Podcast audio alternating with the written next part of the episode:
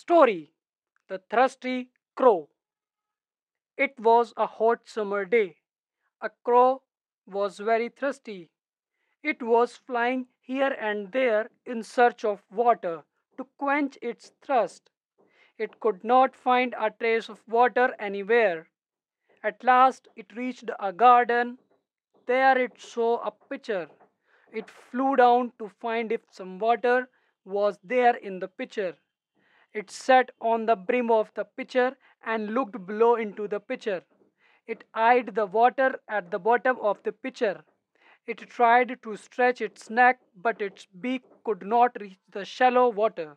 It felt disgusted. The crow exercised its brain. At last, it hit upon a plan.